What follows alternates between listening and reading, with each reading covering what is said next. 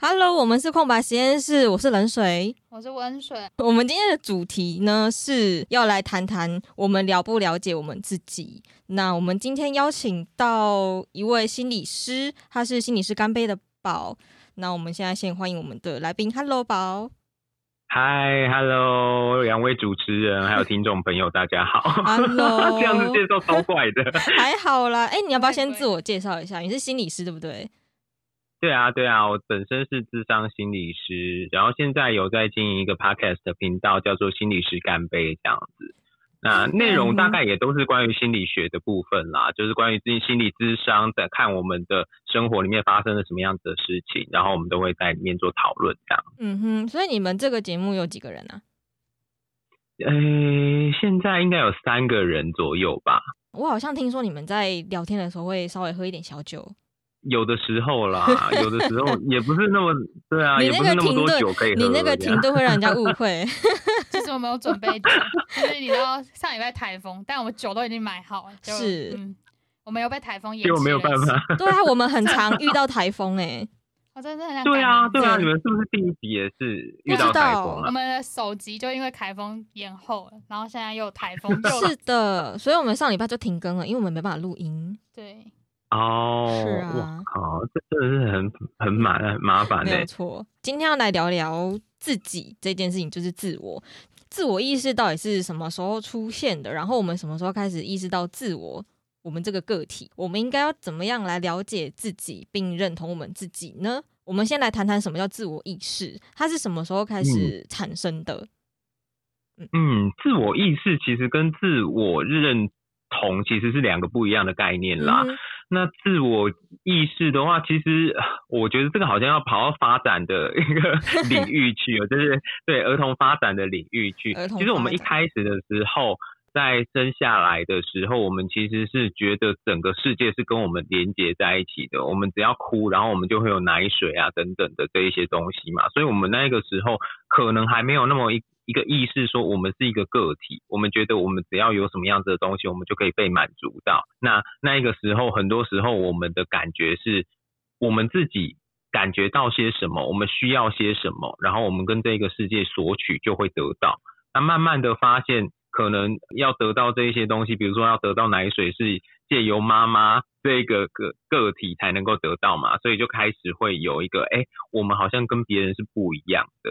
那这个时候，我们才会开始发现说，哎，我们好像必须要去做一些动作，然后得到别人的某一些回应，然后要看对方对我们是什么样子的感觉，我们才能够得到我们想要的东西。那个好像是最早的，呃，我们感觉到我们是一个个体，跟别人是不一样的，跟世界也是不一样的、这个概念的产生。哦就是一个需求跟回馈的概念，就是我有嗯需求，然后就人家给我回馈，然后我才知道说，哦，原原来我是跟别人索取这件事情。对对，因为呃，原本我们以为一定都会得到回馈嘛，可是我们嗯发现有的时候不会得到回馈的那个时候，我们才会发现说，哎，好像其他的人并不是，并不是说，哎，我们好像在脑子脑子里面凭空想象一个东西，然后这个东西就会嗯跑到我眼前来了。记得你什么时候开始问我是谁的三个字吗？我是谁这三个字哦，我是谁这三个字，其实我觉得好像对我来讲，对我来讲好像国小左右的时候，哎，你发展的好早，你那个时候开始探究，啊会吗？探究想知道自己是谁吗？因为呃，我可能是因为我国小的时候，因为经历到爸妈会就是家里面有一些事情，然后爸妈开始有吵架啦，或者不回来的时候，那个时候就会让我觉得说，哎，好像是因为我这一个存在，所以才让家里面有这样子的一个变化。然后那个时候就会开始去去思考，哎，我是什么样子的一个人？我在别人眼里面到底是怎么样子的？然后我应该要扮演什么样子的角色，别人才会喜欢？就开始会有这样子的想法。你对这个是不是、是不是因为这样，所以你才会想要变成心理师啊？我觉得有可能呢、这好像是最早的，对啊，最早的一个自我的启发这样子。就是一个自我探索，就是想说，真的嗯我到底是谁？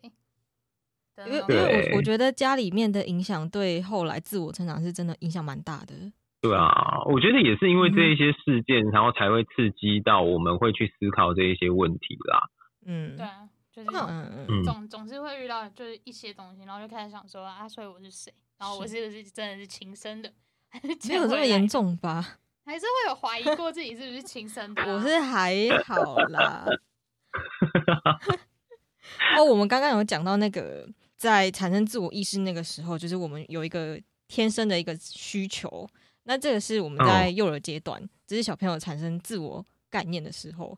那这个，这通常我我们在那个网络上可以查到一个叫镜中自我的东西，就是自我概念会随着小朋友在镜中看到的影像，然后去收收集这些知识，然后慢慢累积形成。所以这个镜中自我是不是就是自我概念发展的一个实际运用？嗯，它其实镜。镜子里面的自己应该这样子说，就是小孩子他的认知发展，他是一直一个连续性的一个发展嘛，所以它大概呃，我们如果说我们一般来讲的话，我们会去看说小孩子什么时候能够，其实这个在很多宠物身上也会有这样子的实验嘛，就是你当它经过那个镜子的时候，然后它会不会意识到镜子里面的那一个个体是它自己这样子？所以有很多猫啊还是狗 没有办法发现，对不对？它会吓到，我的猫都不知道，对，就会吓到。这样原来是这样。同样的实验就在小孩子身上，我们会去看说他到底什么时候才会发现说镜子里面那一个那一个人就是他自己。所以我们会有一个实验，他其实好像一开始的实验是那一种，就是在鼻子上面抹粉。小孩子看到自己脸上有东西的话，他会想想要把这个东西抹掉嘛。嗯。然后他们就去看说大概什么时候小孩。孩子会去做这一件事情，那大概是在一岁半左右的时候，就会有这样子的一个动作啊，你就会发现小孩子会发现镜子里面的那一个人，他只要自己做什么样子的动作，那一个人也会做什么样子的动作，所以他慢慢的去意识到，哎，镜子里面那一个东西就是他自己，然后他就会去跟他产生互动，然后去检视他自己是怎么样子的。可是这样子以前没有镜子的时候是要怎么办？哎，镜子很早以前就发明了。镜子如果在中国，应该是两千年前左右，是不是？就是很应该很早就有吧？因为我印象中方棱镜这种东西，好像在一八不知道多少年就出现。是哦，那应该十几世纪。那如果一七年的时候怎么？一七多少年的时候怎么办？七世纪应该就有镜子了吧？欧洲吗？白雪公主那么久的故事都有镜子了，好像也是。没有。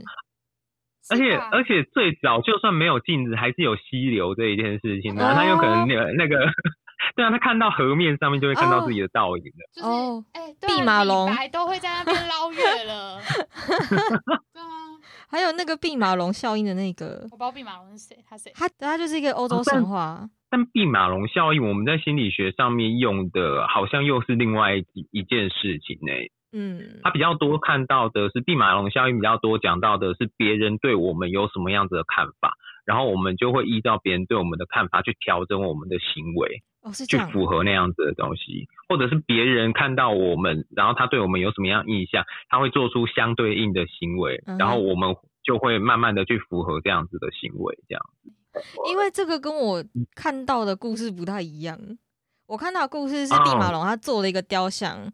非常非常喜欢这个雕像，因为他觉得很美，然后就爱上这个雕像。然后天上的女神就看到为他的那种爱心所感动，然后就赐予这个雕像生命。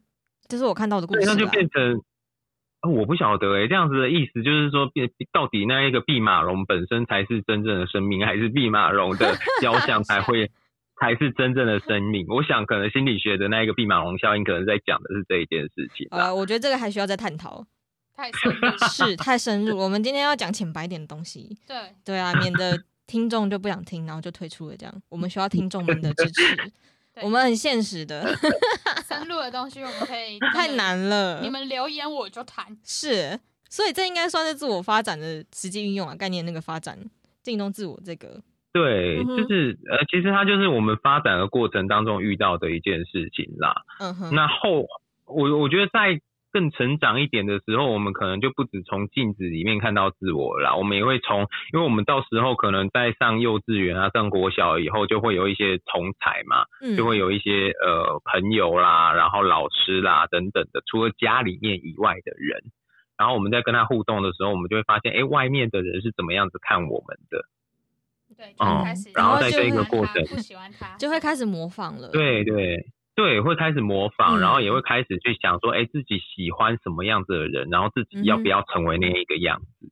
当然，在在家里面开始就会有一点点这样子的倾向啦，家里面的家人啊，对你的影响就会有一些。我们家小朋友是很常说老师说啦。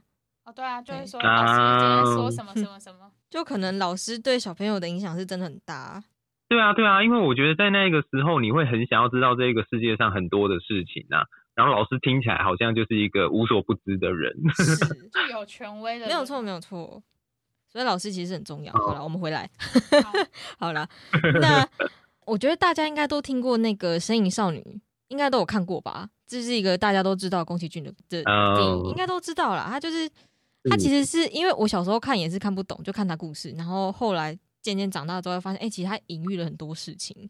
我们就稍微谈一下《神隐少女》这件事。《神隐少女》里面就是那个千寻嘛，他们不是误打误撞进入一个异世界，嗯哼哼对异世界。然后他们为了在他他千寻为了在这个世界生存，所以他就依照锅炉爷爷的意见去找汤婆婆，然后拜托汤婆婆给他一份工作。所以他就跟汤婆婆签订契约。然后签订契约的时候，汤婆婆。把那个千寻的名字夺走了，就让千寻变成千，他就叫小，以后就叫小千。然后后来白龙不是就是要千寻好好保管自己的名字嘛，这样才可以找到回家的路。所以我就在想说，那个异世界啊，是不是就是一个自我迷失？因为你找不到自己。他在汤婆婆手下工作这件事情，因为他名字被夺走了，所以他不知道自己是谁，他只能够盲从，就变成跟大家做一样的事情。说要保管好自己的名字，才可以找到回家的路。这边可能就是自我认同，因为这样子才可以找到自己。回家的路就是找到自己，所以他，他这个是不是要探讨说，我们的名字是不是一种自我认同？你觉得呢？嗯。当然，我觉得名字是自我认同的一个部分，但我觉得这其实很重要的是，因为名字跟我们呃，对我们来讲，好像是从我们出生的时候就绑定着我们的身份的一个东西。是，所以我们是借由这一个名字或者是其他的部分，去缔结我们跟这一个世界的关系。哎，这样讲好文学，我的妈呀！反正编辑，所以它是它是我们跟这个世界连接的一个一个媒介就对了。对啊，因为我们每一个人，哎，你知道这样子，像我这样讲好了，就是在心心理学里面有一个实验是叫做鸡尾酒效应的东西，就是我们在讲说，如果说在一个鸡尾酒的一个聚会里面，你会听到一大堆人在那边吵嘛，然后一大堆人在那边聊天的部分，可是当这一个鸡尾酒会里面有人讲到你的名字的时候，你会是耳朵很敏感的，就会知道说，哎，有人叫叫到我了。嗯，有人听的，呃，对，那个东西就是我们对于我们自己身份的一个识别，我们会知道说，哎。对于我们的名字特别的敏感，因为那从一开始的时候就跟我们的身份是绑定着的。然后借借由这个名字，我们也会慢慢的去，我觉得去发展出我们可能对于我们自己在别人眼中的那一个样子是怎么样子，它是好是坏，成绩是不是好的，然后我会不会体育，我会不我在哪一个部分比较擅长啊，等等的那一些东西，好像都跟这个名字是有关系的。嗯哼，这名字是一个媒介，把我们跟这个世界绑在一起，这样子。那你如果改名字，改名字，呃，鲑鱼之类呃，我我在想，不要，对，鲑鱼之类的。我觉得改名字的话，很重要的是你这是不是在你自己的意识下面，你知道自己有哪一些的需求来来改的啦。对，对啊。如果说你知道你今天就是想吃鲑鱼，然后 你去改鲑鱼的话，那当然对对你来说，你只是换一个名称，呃，跟这一个世界做连接而已，但你还是你。嗯嗯嗯。哦。对。对啊，可是如果说你本身是，比如说像我们可能有一些人，比如说呃，比如说八点档那一种很八呃很很八股的那一种剧情，就是一个人车祸以后失忆的，然后是在某一个地方醒过来，然后也不知道自己的名字的那个时候，那就变成我跟这一个世界上的连接，我不知道我是怎么样子的一个人，然后我也失去了我的名字，所以我也不知道要怎么样子跟。这一些其他的人去问说，哎，以前叫这一个名字的人到底是长得是怎么样子？慢慢的去认回我们自己。哦，对，我觉得那个时候那就会变成就是好像就有一点迷失的一个状态啦。所以失忆的人听到那个名字就会想说这是谁？因为他没办法跟自己有连接。对，哦，对对。那那千寻他在里面名字不是被抢走了嘛？那他被夺走这件事情是不是代表说他就是接受他人的支配？甚至丧失自我认同，因为他迷失了自我。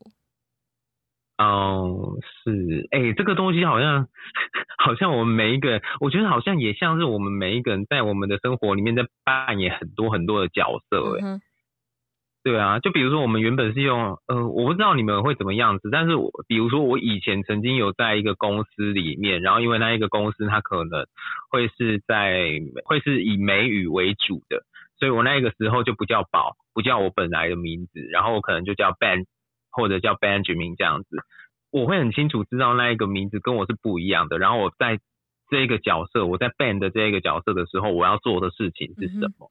哦，是这样啊。对，那有一点像是角色扮演的感觉，就是不同的名字，我们其实在呃藏在不同的名字后面，我们有一个不同的一个角色在。所以每一个名字代表的是不同的自我，就像我在公司有个代号，那这是公司的我，然后下班之后就变回我自己，就是零零一。对啊，对啊，名字就是对对各种不同自我就对了。对啊，哦，当然比较极端的部分的话，可能就会像是在监狱里面，这一个人到监狱里面，他就会没有名字，他就只剩下一个编号了。哦，那个就是一个去人格化的一个行为了，因为他不想要让他有名字，他要让他知道他只是一个编号，他 mean mean nothing 这样子。他这个不是有个实验吗？美国那个一个大学有有对这个监狱做一个实验，就是请一群大学生分成那个。里面那个犯人犯人派跟那个狱警派，嗯，对，然后就后来好像就变得越来越激烈，实验然后中途中断了。为什么会变激烈？对，因为他给那些犯人只是编号，哦，对，然后好像他有安排其中一个学生，就是就是让他的就做出一个举动去打那个囚犯，然后他们就是越来越激烈。哦，当兵至少还有名字，对不对？对，对，但不一定呢，不一定。当兵如果说在新训的时候也没有名字这样子，他其实就是想要让你，对他就是想要让你就是呃一起一起规训成某一个嗯某一个样子以后，然后你可能才能够拿回你的名字 这样子啊。但是但是你刚刚讲的那一个，应该如果说大家有关注那一个那一个实验的话，你会发现，比如说像。心理学有一个路西法效应，有一本书就是在讲这一件事情。然后可能在外国电影什么《卫夫》还是什么的，他其实也有讲到这一件事情。其实好像也呃那一个实验其实很重要的是，他们只是扮演这个角色而已，可是他们实际上面并不是这样子的角色。可是你会发现，就是当狱警他的扮拿到的角色是狱警的时候，他就会觉得说，哎，自己在扮演这一个角色，所以他应该要去管制这一些犯人。然后这些犯人就会知道自己是犯人，所以他会越发的，就是觉得说，哎，自己应该要扮演好犯犯人的这一个角色，所以就会被管理这样子，所以两边的权利就会变得越来越不对等。那以至于就是人家叫他说狱警去打人啊，还是什么样子的时候，这些狱警可能就会就臣服在这样子的命令里面，因为他觉得这一些人就是不服管教，他就是应该要这样子去管教他这样。因为我记得我看到这个实验的时候，就觉得天哪，好可怕哦！就是名，就是你，你名字被拿走，那你只剩下一个编号的时候，你就变得很自卑，你不知道自己是谁，然后你必须受人家管教。名字很重要哎，因为我以前在当那个大学的助教的时候啊，就是我每一年都会遇到一个很大的班级，可能九十几个人的班级，所以我都会趁那个呃，因为我们有营队，所以我就会趁在那个前一年的营队的时候，我就会去记这一些小朋友有参加营队的人，他的名字是什么。然后再来，我在开学开学的时候，我就会大概知道这一些人的名字是什么了，因为我已经经过一个暑假都在跟他们的，就是用那一个名字叫他们，所以我就会稍微的了了解他们名字。太强了，真的很厉害。但这个我觉得这是必要的哎，因为他们就是当他知道你知道他的名字的时候，他跟你之间的关系就比较容易会建立的起来。他会比较开心，因为他知道说，哎，你知道我的名字。对啊，我觉得会有这种感觉。好，我要努力记名字。就是因为我没办法把那个人脸，然后跟名字，所以我都会记错。有时候我也会。对啊，有时候绰号叫着叫着叫到后来就忘记这人本名是什么。先先不要啊，绰号我觉得也是 OK 啦，但是就是有可能他不喜欢那一个绰号，就不要这样子。对对对，有时候可能他人家能接受，可能他自己觉得他喜欢那个绰号的时候，他就会觉得比较亲昵吧。对啊，所以对，像开学自我介绍，你就应该介绍自己的绰号，让人家比较好记忆你啊。那没有绰号怎么办？取一个啊，就比较好记。我真的就记不住三个字那种。你也记上面两个字啊？哎，不对，这样不知道人家姓什么，好像也不太礼貌。而且我不敢叫人家名字两个字，就会比较就那个关系不太对。对啊对，那个关系就不太对。对啊，刚开学在那边两没错，尤其是尤其是以前那个上学的时候，不是叫男生都要叫三个字，对，哎，什么叉叉叉什么什么这样子，对啊，叫两个字我就喜欢他之类的。没错，就会觉得哎，你怎么叫他两个字？你跟他很熟是不是？可是老师应该比较不会有这样子的困扰啊。如果说是学生，就是同学的时候，你才会觉得说，哦，如果我叫他两个字的话，他会不会觉得我在暗恋他？学生就会，老师应该就不会啦。我我我到现在被叫两个字，我还是有点不习惯，就就嗯，好像哪里怪怪的这样。对啊，但好像叫绰号好像就会比较好一点。我不知道哎，好像。呃，我自己是南部人呐，所以我们都很习惯，就是互相叫绰号，所以叫绰号我们都不会觉得很奇怪，但是叫名字就会很很怪，因为我们没有那样子的习惯。可是我知道我有一些北部的同学，他们好像从小就很习惯被叫两个字的本名，所以他们就很习惯，就是哦叫我什么就好，叫我什么就好。我就想说，那就是你后面的，就名字后面两个字而已，这 是什么意思？我为什么要叫你名字后面那两个字？我好像没有绰号哎，我还是你的冷水不是绰号吧？是？小时候以前学生的时候没有过什么绰号之类的。我们刚刚有讲到那个这什么自我迷失跟盲从，那这边就是还有讲到别人眼中的自己嘛？那这个其实就可以套用到我们那个心理学上周哈里窗理论，这个就是引导我们来认识更完整的我们自己，对，然后建立更健康的人际关系。那么，请宝来跟我们介绍一下什么是周哈里窗理论。周哈里窗，周哈里窗其实跟我们刚刚讲到的，比如说镜中自我的这样子的一个概念，其实是有一点像的。当然，我们刚刚没有把镜中自我讲完啦。其实到后来，你要在发展自我的这个概念的时候，你会就像我们刚刚其实有讲到，就是你呃会去看别人对你的看法是怎么样子嘛。所以周哈里窗它其实就是借由这样子的一个部分，然后去对照可能自己眼中的自己。还有别人眼中的自己有哪一些部分？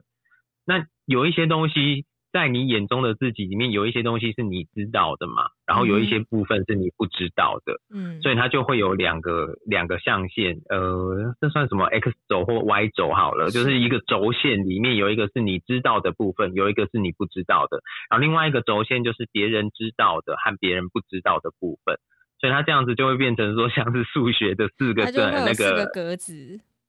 对，四个格子，所以其中如果说你自己也知道，别人也知道的部分，那好像就是你开放在别人面前，你一个公众的一个形象。那有可能那一个形象是一个角色，比如说你在工作里面你是什么样子的角色？呃，比如说我在某一个工作里面，我的工角色是 Ben，所以我这个 Ben 他就有哪一些的性格，或者他会做哪一些情，他做事是怎么样的，这一些东西就别人看得到，然后我们也知道我是刻意的展现的。可是，在这一些展现自己的时候，有可能有的时候，我们展现的某一些特质是别人看在眼中，因为别人会比对说自己跟其他人的差异嘛，比较，嗯，所以就会变变成有一些那一些比较的部分，我们自己没有察觉到，可是别人看在眼里的，那就会变成说别人知道我们有这些特质，可是我们不晓得，那这个东西就会是盲目的自我。然后这个东西，我觉得其实，呃，像你们刚刚讲的，我觉得在自我认同的部分的时候，你其实可以常常的去做这件事情，就是去探去探索别人眼中到底你你是怎么样子的，然后去看看说有哪一些部分是你可能自己原本没有发现到的自己，那这个东西也许可以拓展你的对自己的认识，这样子。对我蛮对，那当然也有。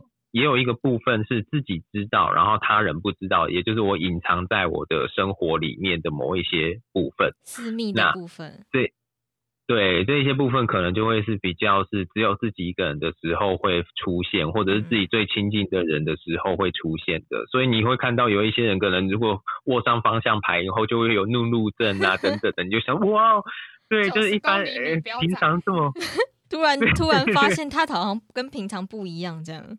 对对对，原本原本在外面的时候，然后讲话都不会超过三十分贝，然后 然后坐上那个车子，直接就这样直飙啊，两百五这样都出来了这样。所以你就会发现，这这两种可能我们在外面的形象跟他私底下其实有一些不一样的部分，这个就是我们本本身隐藏出来的这一个自己啦。嗯嗯嗯。对，那另外一个最后面的那一个。那一个我自己觉得有一点难去探索，就是自己不知道，然后其他人也不知道的部分。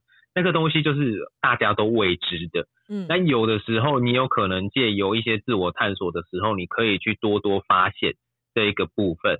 也许有某一些，比如说你在隐藏的自己的身身上有哪一些的特质，在跟盲目我这一个部分做一个比对的时候，你可能会发现，哎，我好像其实是有哪一些的，呃，哪一些的还没有看到的自己的需求。我为什么会这么的追求成就？我以为我自己是什么样子的一个形象，但其实别人眼中看起来我是怎么样子的。我可以从这一些部分去探索我自己到底是怎么样子的人。那这个部分就会从盲目我，然后再慢慢的去探索这个还没还不知道的自己是怎么样子的。然后也有某一些的部分是你可能还没有经历到的事情，然后你还没有经历到的事情，也许在未来你有展现出某一些的潜力啊等等的部分，这也是我们不晓得的。所以这个就是周哈里窗的一个部分，这样子会不会讲的太深呐？我的妈呀，还好啦，因为这国中会教，就国中辅导课会哦。我是讲我国中没上过这个，国中的课 我国中还没上过这个，哎，就你辅导课不要被借走，你就会上到。是哦，好吧。好难哦，辅导课很多都会被借走吧？对啊，就是看学校，就他如果愿意好好让你上辅导课，你就会遇到。我我刚刚刚讲到那个隐藏我的时候，其实我想到一部日剧，就是那个《熟男不结婚》，你们知道吗？你们看过吗？当然没有。他是他是那个阿布宽很早期的作品，他最近在未来日本台开始重在重播。然后他就是阿布宽，他就是演一个不想结婚的男子，四十岁的中年大叔。然后他觉得他自己家是圣地，他不想让别人进来。我觉得这就是隐藏我。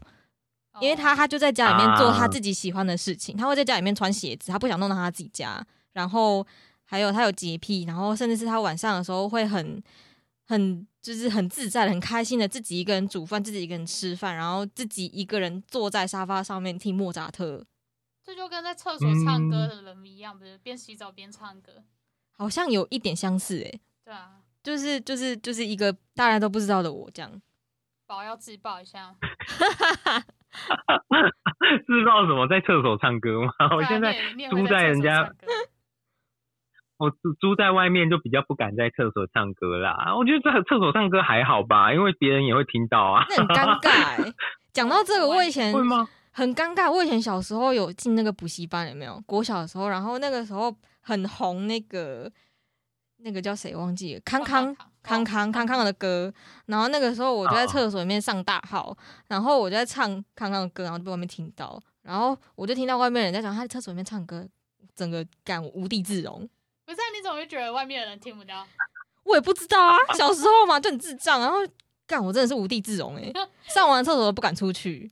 我当然是等外面丢脸才出去，丢脸死了，笑死，这很丢脸。一般应该是以为说外面没有人我才会唱歌吧？对啊，没有，我以为我唱的很小声，就外面都听得到。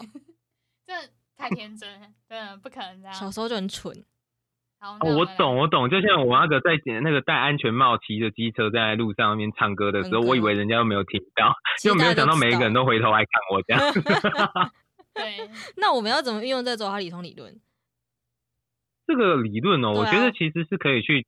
探索一下关于这个盲目我的这个部分，我们要怎么探索？也就是呃，有，也许你可以去找你身边的朋友啊，就是跟你比较熟，你觉得跟你比较呃认识你的人，或者有的时候你要找你的宿敌，我也不反对啦。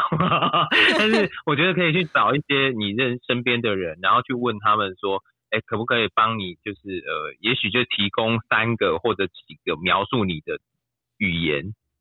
然后你多收集几个人里面，通常就会发现有某一些部分是啊，我本来就已经知道的；有某一些部分是哎，我其实没有发现到的这个部分。就我觉得这个部分的话，你就可以挖掘到某一些自己可能呃不晓得展现在别人的呃，就是展现在外的一个部分啦。在这一个部分的话，你也可以去探测别人对你有什么样子的一个感知。然后在这一个部分的话，你也可以再跟这个隐藏的自我，也就是你在私下的那一个自我，我觉得可以来做一下比对。有某一些部分，我们觉得我们应该要把它藏起来的，可是我们不晓得别人都看在眼里，或者有某一些部分，我们觉得我们在外面的形象这样子是比较好的，但其实，在别人眼中可能会觉得，哎，我们好像其实可以再怎么样子一点，我们不用这么硬。哦，那这一个部分的话，我们也许就可以让这个隐藏我的部分慢慢的缩小，然后让开放的部分能够慢慢的变大一些，这样子。可是总是还是要有一些隐藏的自我吧，这样子就变得没有隐私了。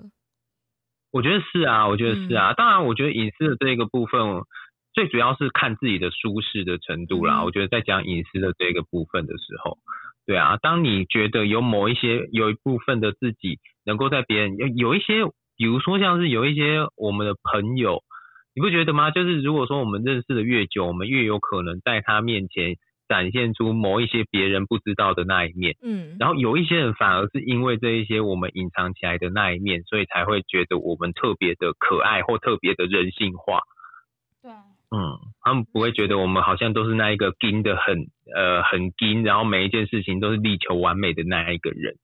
所以有的时候适时的放开自己，当然也是我觉得是比较好的。但是它当然是需要在一个你觉得比较安全的一个情况下面，就是你比较信任的人，或者是你觉得这个东西对你来说好像是需要要让自己更扮演一个更不一样的自己的时候，你可以去试着去调整这个部分啦。对，这些东西都很常跟那个需求认同需求。我说真的，我是谁这个概念，好像大家就算是在我们的心理智商里面啊，我们都会觉得说我是谁这一件事情，其实是需要我们一辈子不断的去探索的。我们也不要说碰到一个新的经验或者新的自我，我们没有发现的自我，我们就觉得说，哎，那不是我，然后就把它排除了。其实我们可能可以做的部分，是我们尽可能的去经验每一件事情，然后去感受到我们在什么样子的状况下面，我们是怎么样子的一个人。然后我们到底是有有什么样的信念，有什么样的价值观，同时也保持一个开放的一个态度。我觉得这一件事情是比较重要的啦，不要去拒绝自己可能会是怎么样子的，或者不要觉得自己可能就呃对什么东西就是完全就没有办法接受啊等等的。就是不要拒绝接受这件事情很重要，就就是要包容自己每一个自己。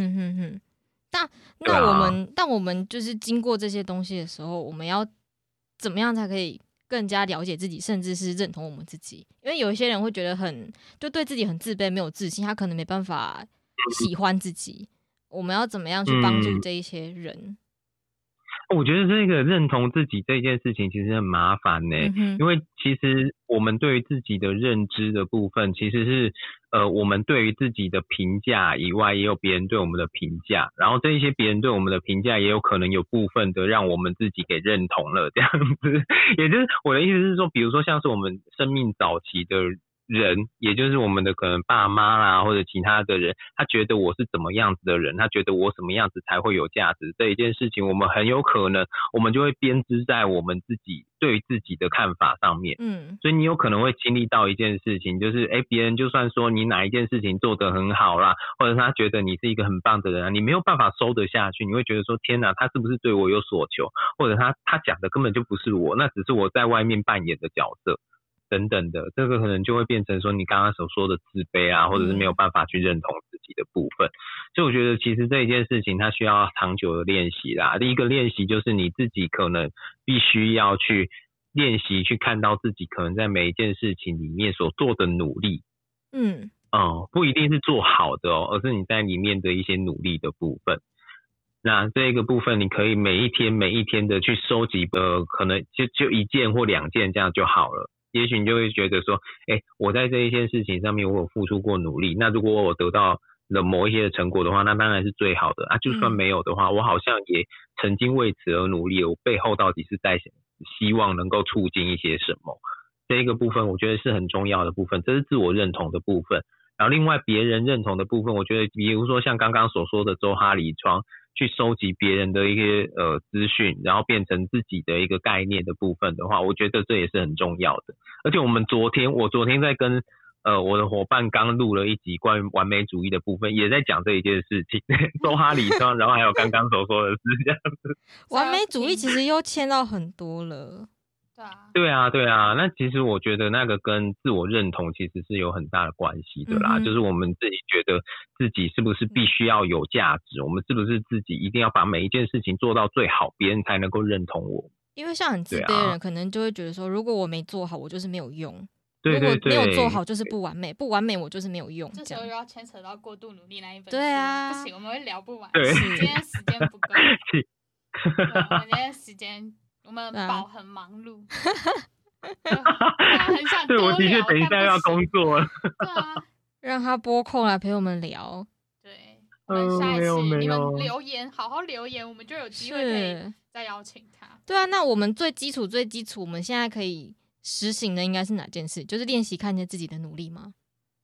对啊，我觉得就练习看见自己的努力，然后也许你可以用周哈里窗去看见某一些你可能没有发现到自己的价值的部分吧。对啊，我觉得这两件事情是蛮可以慢慢练习，然后慢慢的去培养自己的部分。这样，那这个可能就是要自己先踏出那一步啊。如果自己都不想要去看的话，那可能就很难谈。强迫你去智商。这个时候，其实我觉得这个时候，这个时候我觉得他人的帮助就很重要。好，我们要先很感谢今天是啊，感谢我们的宝。那我们对，还跟着我们陪我们一起是啊，是是。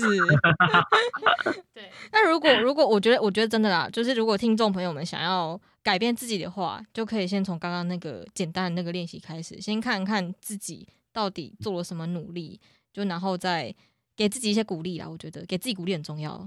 谢谢宝，是宝，你最后还要说什么吗？你有什么要对我们的听众朋友说的吗？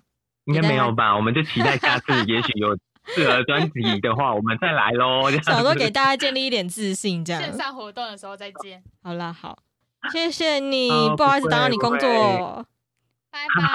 好，我要继续去工作了。谢谢你，拜拜，我们下次见，拜拜，谢谢。